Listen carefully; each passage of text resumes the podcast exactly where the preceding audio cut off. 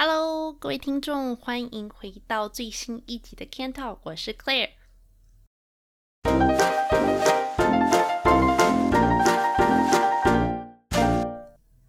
那在这一集的内容呢，我觉得，呃，因为最近其实加拿大也发生了几件事情啦，所以呢，希望能够跟大家讨论一下，呃，最近加拿大所发生的几件比较大的新闻哦。那除了疫情最近是加拿大的，应该说全世界啦的一个发烧话题之外呢，其实最近加拿大也有一些其他方面比较社会性的新闻。那虽然说我们这边其实说实话啦，我也不是说一个很常呃看新闻的人。但是我觉得这几件新闻其实都还蛮值得跟大家分享跟讨论所以呢，这一集节目的形式可能跟以往单纯分享经验的那种感觉比较不太一样哦。呃，希望各位听众也能够多多包涵，然后多多指教这样子。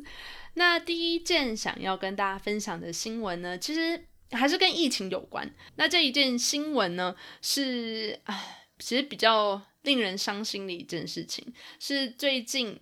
过去几天，加拿大发生了两起入室强奸、防疫隔离的女性的事件。我们从二月二十二日开始，加拿大联邦政府就规定说，所有不是进行必须就是 essential travel 的这个国际旅行的旅客。在入境加拿大之后呢，必须要在指定的饭店里面隔离至少三天，以等待在入境机场所进行的那个 COVID 的检测结果嘛。那这个之前我跟各位稍微提过一下，就是说这三天就要价两千块钱加币啊，非常的昂贵。但对于现在的加拿大来说呢，已经是一个必要的手续之一了。那最近呢，加拿大的法语新闻报报道说，在蒙特楼国际机场附近的一个定点隔离饭店里面呢，一个正在饭店里面隔离的男性旅客，就强行进入另外一个女性旅客的隔离房间里面，然后抓住这个女性之后呢，他还就是有。一些比较骚扰的行为啦。那这个女乘客说，她有跟饭店的保安人员呼救，但是她的保安来的太晚了，因为他们后来有报警嘛，不然的话就不会在新闻上。所以他们报警之后就逮捕了这个涉嫌强奸的安大略省的男子哦。那这个男的现在也面临了强行进入别人房间骚扰还有强奸犯罪的指控。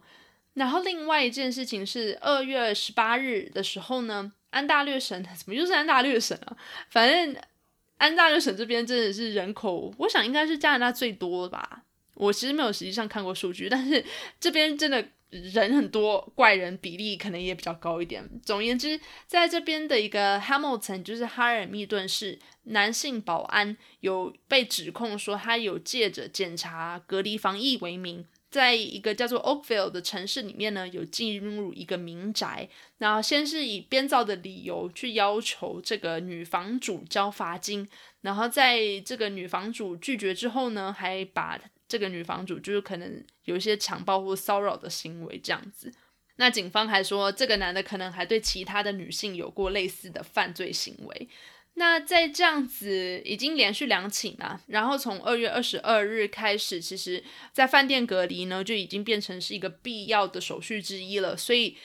不知道将来这样子的犯罪会不会越来越多，但是肯定在短短几天里面就爆出两两个这样子的案件，对很多人来说应该都觉得人心惶惶吧，会觉得说，诶，怎么好像虽然说我们是按着政府的规定做事，怎么可是怎么好像安全上其实。并没有得到一定的保障，然后反而还要因为遵守政府的规定而必须要承受，就是好像更高的犯罪风险了。虽然这样子直接把犯罪风险的高低跟这两起可能比较像是可能偶发事件或突发事件做连接，可能有点太快。但是我觉得，如果我是旅客的话，可能也会觉得有点紧张吧。然后过去两天，这个案件里面的受害者也都是女性，所以实在是让人很难不紧张哦。所以看了这个新闻之后，其实我一直想要讨论的一点就是说，嗯，加拿大政府对于防疫政策上面，其实很多时候被这边，尤其是这边华人呐的居民来讲。为人诟病的一点就是很后知后觉嘛。那之前有在好像第三集还第几集，就是为什么老外不爱戴口罩那一集里面有提到过，就是说其实这边因为政府体系的关系，有时候联邦政府跟你实际上的省政府之间的关系，或者说之间的嗯那个政策上要落实，会需要一点时间。那也因为这样子跟美国比较相近的政治体系呢，让很多可能中央政府的政策是比较花多一点时间吧，然后可能大家也不会马上就执行这样，然后加上加拿大人又真的很不习惯于这样子比较集权式，也不能讲集权，但是就比较集权啦，跟以往比起来比较集权的做法。其实我看了这个新闻之后，心里觉得很。很沉重，也很难过。当然啦，我觉得看完之后，我想很多人的第一反应一定就是会指责，呃，加拿大政府的无能。那的确哦，有一些联邦议会的保守党议员，那保守党跟现在执政的自由党是对头嘛，所以就可想而知，他们这样保守党的议员一定就会。持反对意见。那自从这两起事件的发生以来呢，有很多医疗卫生部事务所发言人跟一些公共安全事务所发言人在内，很多人就开始联名发表声明，要求说自由党的联邦政府要开始停止实行强制必须在指定饭店进行隔离的这种防疫措施。那这些人指出说，在我们的特鲁多政府强制实行这样子的防疫政策的情况下呢，发生入室强奸隔离女性的事件实在是人神共愤呐。那在自由党政府有办法采取有效措施来确保防疫隔离者的人身安全得可以得到保障之前呢，强制民航乘客入境加拿大之后，一定要去指定饭店里面隔离的这个现行的政策必须要停止实施。一方面来讲呢，我觉得他们讲的有一个道理是说，因为政府指定的饭店就是指定的隔离饭店，这些资讯都是透明的嘛，大家都可以知道这些饭店的位置在哪里。如果有一些有心人士要利用这样的资讯去实施一些犯罪行为的话，是完全有可能，而且已经实现、已经发生过的事情了。我是不知道保守党议员。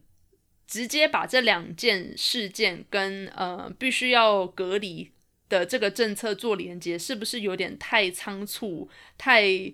太直接了？因为另外一起事件明明就是这个犯罪者跑去受害者的民宅里面嘛，然后这个民宅又不是指定一定要隔离的的饭店之一，所以完全把这样子的犯罪事件跟呃隔离政策做连接，我觉得其实是有点。不太公平啦，呃，因为说实话，以加拿大目前当前的疫情状况来说，如果不采取这样的措施的话，其实后续如果越烧越旺了的话，那这些人是不是又会跳出来说，哇，自由党政府就是很无能的，没用啊，然后连防疫都做不好这样子。所以不管是怎么样，感觉上其实因为是对手嘛，所以其实也很能理解保守党的心情啦，就一定都会有有话柄可以讲。然后一定都会落人口实啦。我觉得现在自由党可能不管怎么怎么样做，保守党都有机会跟间隙或是有理由去攻击他们。但我并不是说因为这样子，所以自由党的政策就是完全都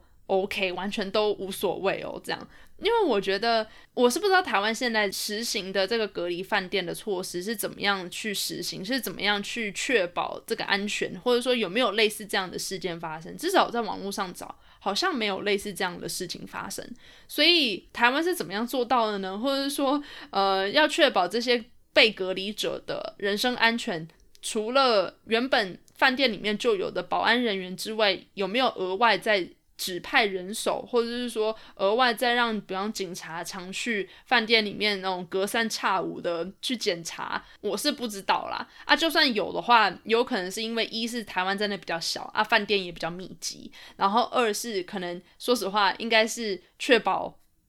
隔离者没有偷偷跑出去的 的几率比较大。而不是主要目的是要去确保他们的人身安全吧，我猜。所以我说实话，我也不知道在这一方面上，自由党还能怎么样的去强化被隔离者的人身安全。我只能说，既然已经有这样子的犯罪事件发生了的话，其实。很难去避免说其他有心人士看到这样子的新闻报道出来之后，也不会去有样学样，或者说去模仿犯罪。那如果有这样子的可能性的话，与这个隔离政策所相关的后面的一些嗯人身安全的措施啊，还有还有考量，这个应该都是政府必须要去做的啦。所以虽然我前面说可能看到这个新闻就可以直接怪说啊政府无能还是怎么样，但是说实话我也是蛮同情自由党的，因为因为如果不防疫了的话，加拿大真的就好像经济跟嗯。社会上所受到的打击，就是 不知道何年何月才有办法回头，或者才有办法起死回生啊！防疫，所以一定是势在必行的嘛。那只能说，在防疫的同时呢，有一些其他细节跟安全上的考量，希望他们能够再多想想啦。只能说，我自己看完这个新闻之后，坚定的另外一个信念就是。现在还是不要随便没事跑出去好了。我之前也不是说我在考虑出国啦，只只能说因为实在是太久没回台湾了，所以时不时还是会觉得说哦，好想回家哦。那有时候我在台湾的家人就会说，其实说实话，你现在也还是可以回来啊。就政府也没有说阻止你回家，或者说阻止你你一定不能出国还是怎么样，其实还是可以啦。只是真的没必要，还是不要乱跑好了。因为不仅你要花钱。然后要承担就是得病、染病、传染给其他人的这个健康上的风险。现在连隔离可能都会有人就直接闯进来。但如果有这么多的风险的话，我觉得实在是不值得。所以真的再次呼吁大家，还是尽量留在家里好了。那今天想要分享的第二件新闻呢，跟疫情其实就没有什么太大的关系了。但我自己个人看完这个新闻之后，我觉得学到了很多，所以希望也能够分享给大家。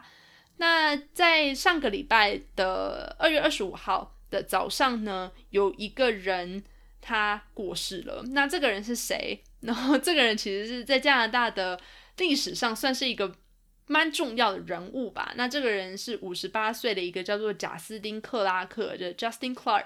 的一个脑瘫患者。那这个人之所以在加拿大的社会里面非常有名跟非常重要呢，是因为。他是一个脑瘫患者，但是呢，他在二十岁那一年，为了争取自主决定权呢，他跟他的父母打了一场官司，并且获胜了。那这个诉讼是加拿大的残疾人权运动中的一个里程碑事件。所以很多省因为这件诉讼跟这个官司呢，因此修改了关于残疾人监护相关的法律。那联合国在二零零六年制定这个残疾人权权利公约的时候呢，也曾经参考这个案件。所以以此可见，就可以知道说这个案件到底在当时是有多么的重要。然后在很多方面来说呢，都真的是一个很重大的里程碑哦。那简单介绍一下这个人。那这个贾斯汀呢，他是一九六二年出生在安大略省的一个大家庭，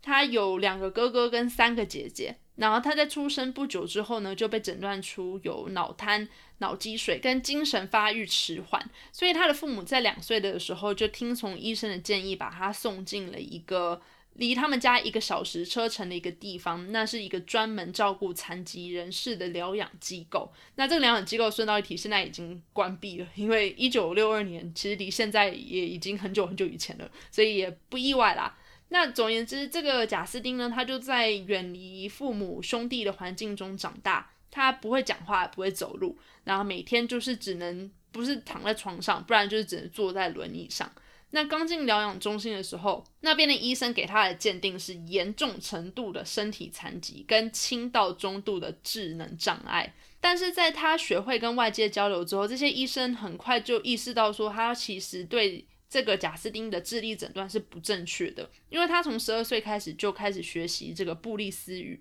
啊，这布利斯语呢是一套为了残障人士所创造的表意符号。对于很多残障人士来说，他们是靠着这个布利斯语来跟外界做交流跟沟通的。那他的老师之一后来有回忆说，学会交流真的改变了贾斯汀的世界，也让周围的人发现了说，掩藏在他身体残疾之下，他的头脑其实是可以很敏锐、很聪明，不像大家一般可能看到一些身体上有障碍的人，马上就会觉得说，哦，你可能智能也有障碍。其实不一定是这个样子。那只要有人愿意跟贾斯汀说话呢，他就能够抓着对方，然后不停的提问啊，不停的聊天什么的，然后这些喷涌而出的问题，在贾斯汀的脑海里面已经好多好多年了。那你想象一下他的处境，那他从小就在一个没有家人的环境里面长大，其实一定很孤单寂寞嘛。那他每天能够见到的世界其实非常非常有限。对于这样子，其实他的脑袋是灵活的、是聪明的的人来说，真的是受困于身体上的。限制啦，让他没有办法去学习、去交流、去了解到很多事情。所以这些医生就是可能后面跟贾斯汀的相处也有因为这样子的发现而有所改变。那到一九八一年的时候呢，这个疗养中心有特别为贾斯汀安排了一个旅行，让他去参观其他，就比方在安大略省啊，在魁北克省啊的其他的残疾人士之家。让他以后可以离开这个疗养中心，但是他的父母就反对了。那因为在这个反对之下呢，所以这个旅行就被取消了。那贾斯汀当时是非常非常的失望。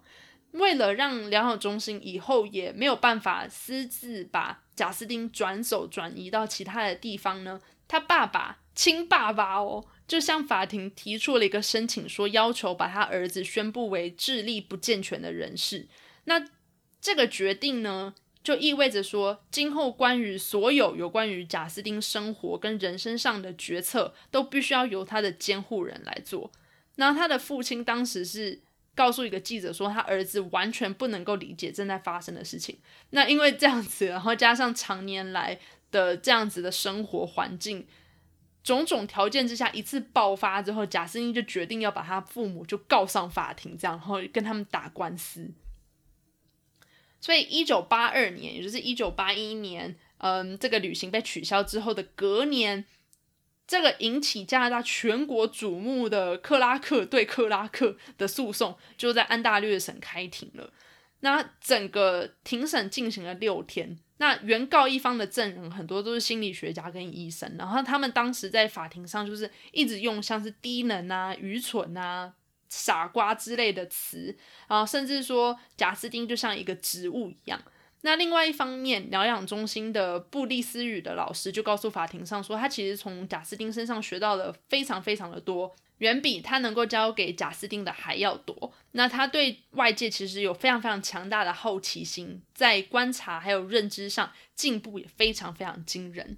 那贾斯汀本人呢，他有在庭审的最后一天出来作证。他在听完法官跟律师的问题之后，有办法利用手势、表情跟布利斯语的符号做出回答，然后并且由一个疗养中心的老师把它翻译出来。所以这是加拿大法庭上有史以来第一次在庭审之中有办法使用布利斯语。因为当时如果贾斯汀败诉的话，就代表说他必须要在疗养中心度过余生，所以他非常。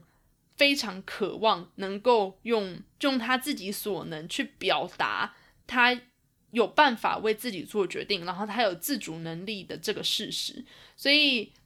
他的律师有说，他很清楚的表达他对家庭的渴望，还有他对离开疗养中心的渴望。所以当他结束作证了的时候，所有所有人都起立鼓掌，包括他自己的父母。那最后这个主审法官有判决说。贾斯汀的智力跟精神都是健全的，所以很多人都觉得说，这个其实对于残疾人士的人权来说是非常非常历史具有历史性的意义哦。因为这个诉讼真的帮助了加拿大人改变了对残疾这个特别的族群的理解。后来贾斯汀的生活在离开了疗养中心之后，他有住进一个残疾人之家，然后他还有工作，他为一家公司设计贺卡跟日历，然后他还。呃，每个星期可以去去打一次球啊，然后还曾经去过欧洲旅行，还去美国探望哥哥。然后除了他的哥哥姐姐之外呢，他还有其他的侄子侄女，然后跟他们之间的关系也都非常的亲密。所以他虽然在上个礼拜过世了，或者说可能到这集播出的时候，也可能上上礼拜吧。的时候过世了，但是我真的觉得看完到这样子的报道之后，我觉得其实心里就是有点受到激励吧。不能否认的是说，因为我以前念的是心理学嘛，那我在刚毕业的时候，其实有一段时间是有考虑到，就是去嗯比较特殊的机构找工作，然后。在这样子的机构里面服务的。那不能说我想要服务的机构也是刚好是残疾人士，或者说是像是贾斯汀这样子的患者啦。但是我觉得每次看到这样的故事，其实都能够让人反思，或者是说想到，就是其实我们很多时候对于一些平常比较没有机会接触到的。患者，或者是说接触到的特殊人士，其实还是存在着有一定的偏见。比方说贾斯汀的父母，其实我不相信他们是不爱他，很多时候是在那个年代其实是不知道要怎么样去教育，不知道要怎么样去提供一个好的生活环境给他，所以他才把他送到一个疗养之家。那他有可能因为没有办法跟贾斯汀一起生活嘛，所以其实这十几年以来，从贾斯汀出生是一九六二年，一直到一九八一年。的这快二十年以来，他们对贾斯汀的理解其实是非常非常有限的，或者是说，其实很多人，包括你最亲密的家人，有时候如果得知你得了什么病，或者说你有什么样哪里有残缺，或者是比较有嗯需要医疗照顾的部分了的话，很难不去有一点偏见跟歧视吧？我觉得。就比方说，像现在，我觉得二十一世代可能最好的例子就是忧郁症，会觉得说，哦，如果你有忧郁症的话，你一定是怎么样怎么样的人，然后或者说你你一定没有办法做什么样怎么样的事情。那可能当时贾斯汀的父母看待贾斯汀也是这样子的心情，他他们没有办法理解到说，哦，就算你是一个脑瘫患者，那就算你有脑积水或者你的精神发育迟缓，或者说你有严重的身体残疾之类的等等。那也不一定代表说你的智力一定就是比别人还要低下，也不代表说你一定就没有办法自理，你一定没有办法表达。只是很多时候，可能因为平常我们的生活之中能够接触到这样的人士的机会其实并不太多嘛。那除非说你是一个，比方说特殊教育的老师，或者说从事这方面工作的人员之外呢。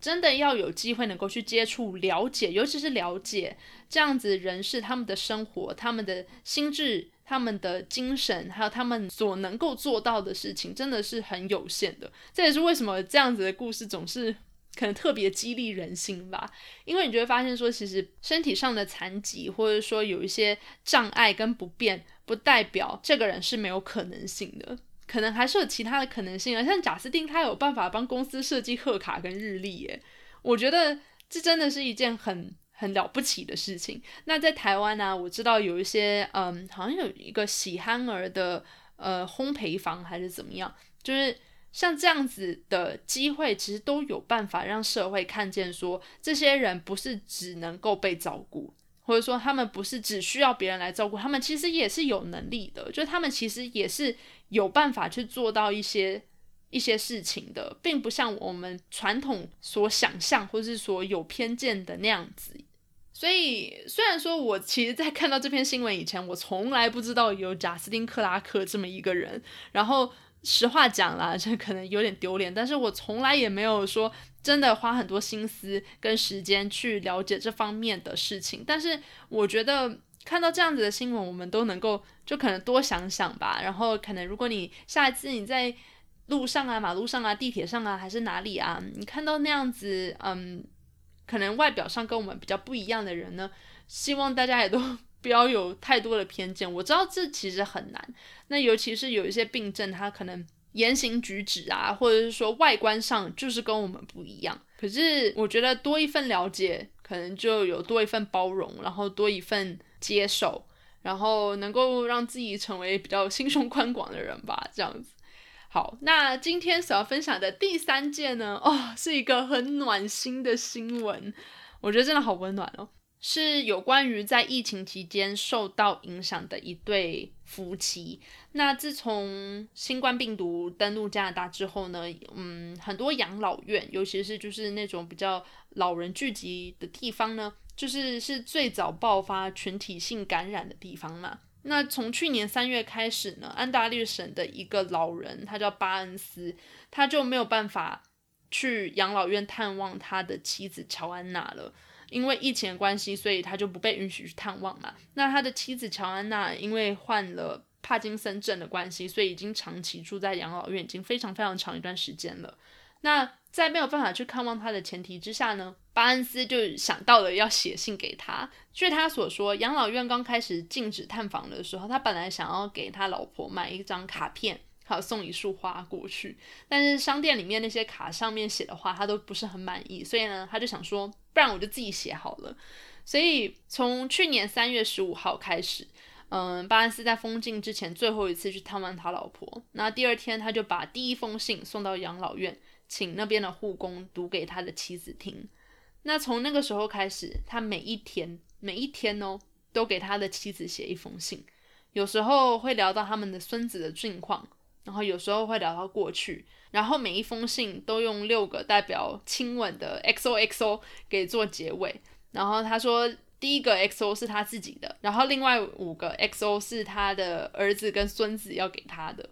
然后他说，养老院的工作人员会告诉他说，有时候乔安娜会要求把同一封信再听两次，有时候晚上睡觉之前还会再要再听一次。然后第二天的时候，嗯，那个护工来帮他洗漱的时候，会发现他把那个封信放在手里，然后放在胸口上。自从巴恩斯跟乔安娜在一九七六年之后结婚，一直到二零一六年，这中间四十年的时间。他们一直都在一起，然后二零一六年之后呢，乔安娜因为被诊断出帕金森症嘛，嗯，当时的医生估计说她还能够活三到五年。那她病情严重到生活无法自理的时候，家人就不得不把她送进养老院。那那个时候开始，巴恩斯每一天下午跟每一天晚上，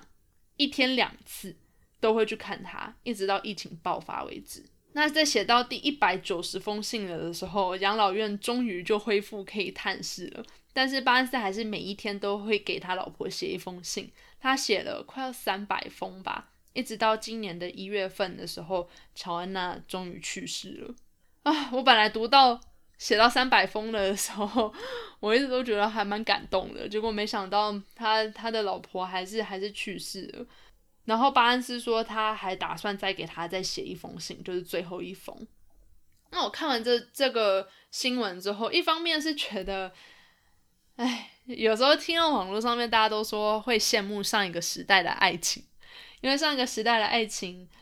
那么用一辈子的时间就是只去爱一个人，然后看到这样子，每次看到这样子扶互相扶持，然后感情深厚。一直携手走过这么数十个年头的这种老夫老妻的时候，心里真的都是满满满满满满的羡慕。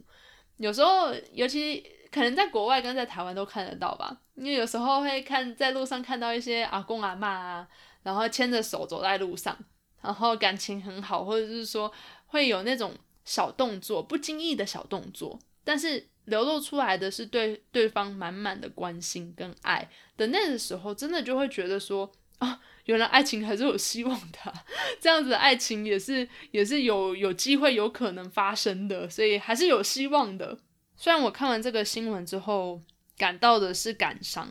但我觉得如果我是巴恩斯的话，或者如果我是乔安娜的话，我应该也会觉得很很幸运吧，就是你从。这么年轻，他们相识的时候，乔安娜才二十二岁，不，我现在还年轻。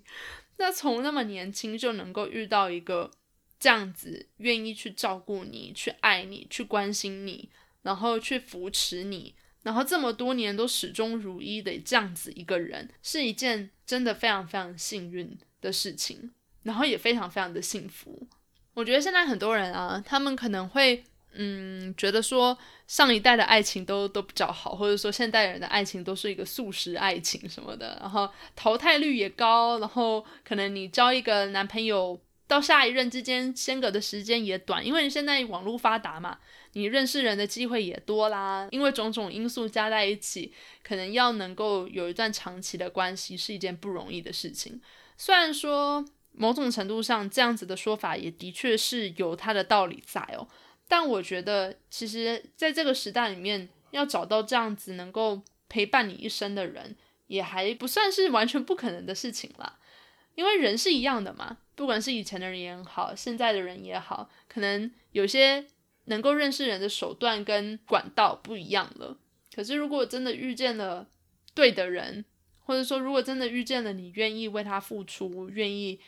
陪伴他、照顾他的人的的话，其实那个心情应该是不分古今中外都是一样的，只是说愿不愿意去做而已。那另外一个，我觉得可能大家常忽略的盲点呢，是因为我们现在都相对来说还算是人生比较初期的阶段嘛。那不算前面还是学生时代，或者说还不算前面那种呃婴幼儿时期了的话呢？其实实际上真的意识到两性关系，或者说有意识到嗯这个所谓一起扶持走下去的人的这个关系呢，可能也才几年，或甚至十年这样左右而已。因为我大概在二十代左右嘛，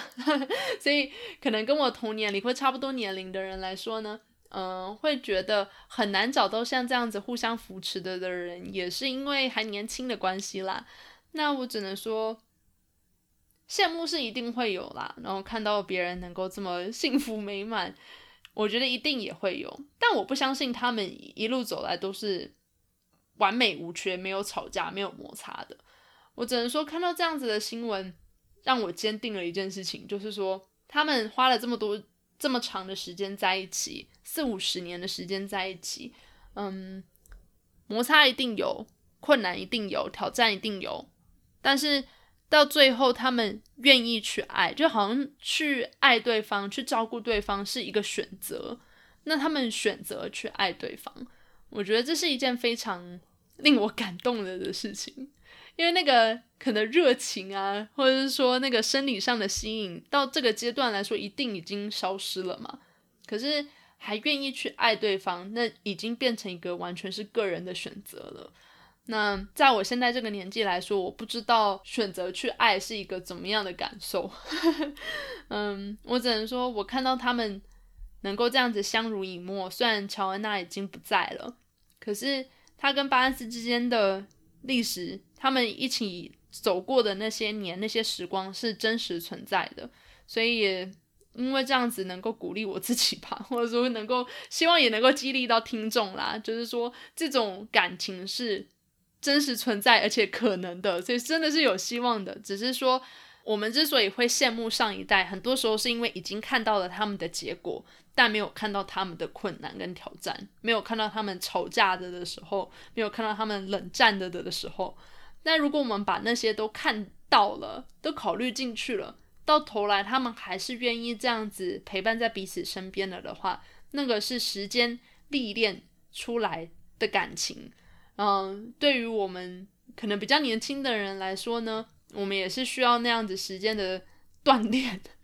啊，时间的考验，才有机会到达同一个结果。所以，如果你跟我一样看到之后觉得很羡慕了的话呢，只能说勉励自己，不要不要太羡慕，因为你现在做出来的选择，你愿不愿意去爱你身边的那个人，或者说你将将来每一个能够做出要不要爱他。要不要照顾他、体谅他、珍惜他的每一个这些选择的机会呢？都是决定了你们之间未来会长怎么样。对，那总而言之呢，以上就是最近加拿大发生的三件，真的是还算是很小啦。除了第一件可能在社会上来说可能比较有讨论之外，其他两件都是相对来说比较小的新闻。但是不知道为什么，就是有打动到我这样子，所以就想说跟各各位分享一下。那希望你们听到了这几件最近发生在加拿大的新闻之后呢，也有机会多多了解一下加拿大社会上在发生的其他的事情这样子。对，那如果你有什么样的感想的话呢，一如既往的，感觉好像讲了很多次，怕听众都听腻了。但一如既往的，也是欢迎多多留言分享给我，让我知道。那如果你有想要听到，比方说怎么样其他形式或其他嗯分类的新闻分享，如果你觉得这一节内容对你来说很有趣，然后你想要得知更多加拿大其他方面的新闻了的话呢，想要知道什么样的新闻，就麻烦你们再多跟我说一下喽。总而言之，谢谢各位听众这一集的收听，我是 Claire，我们就下一集再见喽，拜拜。